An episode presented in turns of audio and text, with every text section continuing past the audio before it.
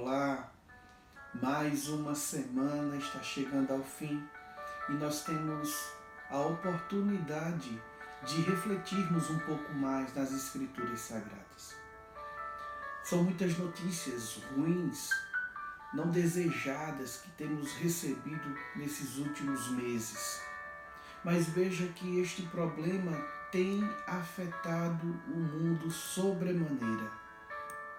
E diante das adversidades, é notório que nós venhamos nos entristecer, venhamos ficar angustiados, mas nós não podemos ser conduzidos pelos desejos, anelos dos nossos corações.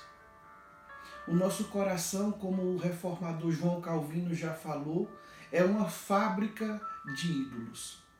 Nós temos uma tendência de dizermos que, mas o meu coração diz assim, ou o meu coração não se engana. Hoje nós vamos refletir sobre o tema, o problema do coração, baseado no texto do profeta Jeremias, capítulo 17, versículos de 5 a 8. Nele nós vamos poder perceber que nós não podemos ser conduzidos por um corpo ou por um, por um órgão, né, falando nessa perspectiva mais científica, mas nós não podemos ser conduzidos por uma natureza pecaminosa. Não há nenhuma parte em nosso ser que não tenha sido afetado pelo pecado. Logo, nós não podemos ser conduzidos pelos sentimentos enganosos que sondam os nossos corações. O texto sagrado nos diz, Jeremias 17, versículos 5 a 8. Assim diz o Senhor: Maldito o homem que confia no homem, faz da carne mortal o seu braço e aparta o seu coração do Senhor. Porque será como o arbusto solitário no deserto e não verá quando vier o bem. Antes, morará nos lugares secos do, secos do deserto, na terra salgada e inabitável.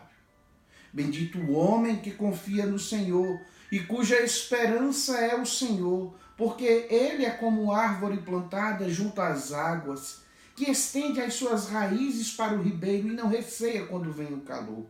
Mas a sua flor fica verde, e no ano da sequidão não se perturba nem deixa de dar frutos.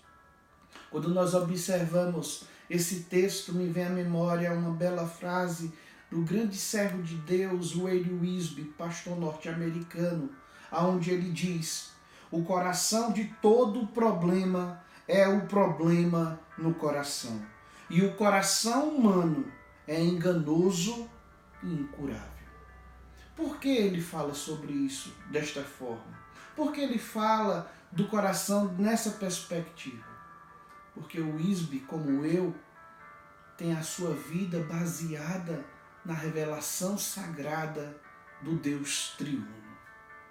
E o Deus triuno nos diz em Sua palavra que nós não podemos ser conduzidos pelas nossas volições. Há um problema no nosso coração. Em primeiro lugar, Veja que o problema do coração nos faz incrédulos diante da adversidade. Os versículos 5 e 6 que acabei de ler nos fala justamente disso. Jeremias ele está condenando o pecado da incredulidade de Judá. Era um pecado até recorrente. Veja que todos os cativeiros foram provocados por causa da idolatria. O povo de Deus estava incrédulo diante do Deus a quem eles serviam. Mas Deus, por meio da palavra do profeta Jeremias, conclamou o seu povo no passado e nos conclama no presente a percebermos que quando nós confiamos em nós mesmos, quando nós confiamos nos sentimentos dos nossos coração, nós somos levados a nos afastar de Deus. Nós somos levados a buscarmos naquilo que é humano, naquilo que é terreno, naquilo que a obra da criação de Deus revela, aonde nós vamos perceber que vamos querer nutrir forças nestes lugares, mas não encontraremos a verdadeira solução. A incredulidade transforma a vida numa terra seca e improdutiva, enquanto a fé a transforma num pomar frutuoso. O versículo de número 5 nos diz logo uma condenação para aquele que confia em si mesmo para aquele que confia em seu próprio discernimento, em seu próprio coração. E o versículo 6 nos mostra, comparado a uma árvore, comparado a um arbusto solitário, que não vai encontrar água. Primeiro, porque ele está em um deserto. Segundo, porque ele está em um lugar extremamente salgado. Não há probabilidade de encontrar solução quando nós estamos com os nossos olhos fitos naquilo que é errado. Não podemos encontrar refrigério quando, em vez de lutarmos e marcharmos para a, a fonte de água viva, caminhamos para um deserto árido, salgado, sem nada. Mas o texto não termina aí. Nós podemos ver e nós não devemos esquecer que os nossos pecados, eles nunca esquecem de nós, pois ficam impressos em nosso coração até que peçamos perdão a Deus. O próprio profeta Jeremias condena a incredulidade do povo de Deus no passado e aponta que a incredulidade é proveniente de um coração que está distante de Deus, de um homem que faz do seu braço mortal o seu braço forte. Mas veja que o texto não fica simplesmente relatando o problema do coração, mas ele apresenta a solução para esse problema do coração. É o que nos diz os versículos 7 e 8 pois para esse problema do coração a solução é a confiança no Senhor. Como nós podemos confiar no Senhor? O texto nos diz, versículos 7 e 8 diz: Bendito é o homem que confia no Senhor e cuja esperança é o Senhor. Porque ele é como árvore plantada junto às águas que estende as suas raízes para o ribeiro e não receia quando vem o calor, mas a sua folha fica verde e no ano da sequidão não se perturba, nem deixa de dar frutos. Olhando esse texto, me vem logo à memória o Salmo 1, aonde nós vamos ver aquele homem bem-aventurado, que ele está plantado como uma árvore junto a correntes de água e no devido tempo dá o seu fruto e cuja folhagem não murcha e tudo quanto ele faz é bem sucedido. Por quê? Porque ele confia.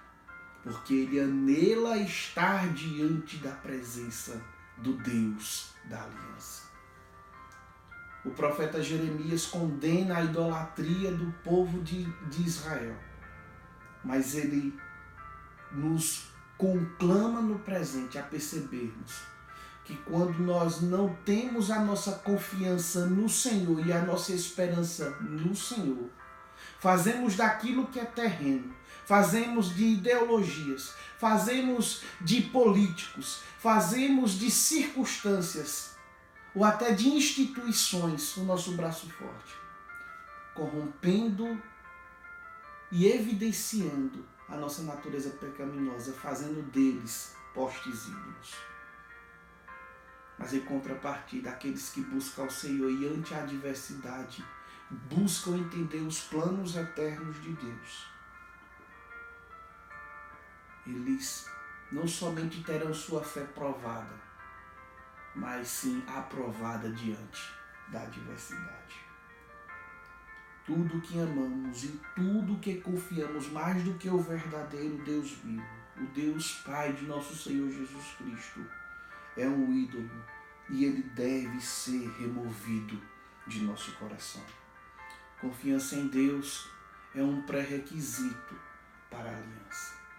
Estamos chegando ao fim de nossa reflexão, mas nós precisamos termos esses princípios bem vívidos em nossa memória, de modo que ele nos desafia a percebermos que quando nós buscamos confiar em nosso braço forte, ou nas circunstâncias, instituições, ideologias, nós nos afastamos do Deus que realmente importa.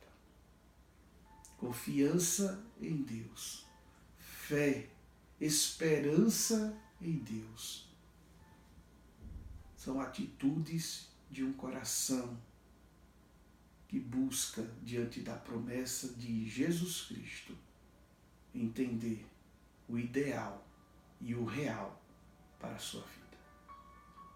Eu concluo lendo o texto de Jeremias, no mesmo capítulo 17, agora os versículos 9 e 10.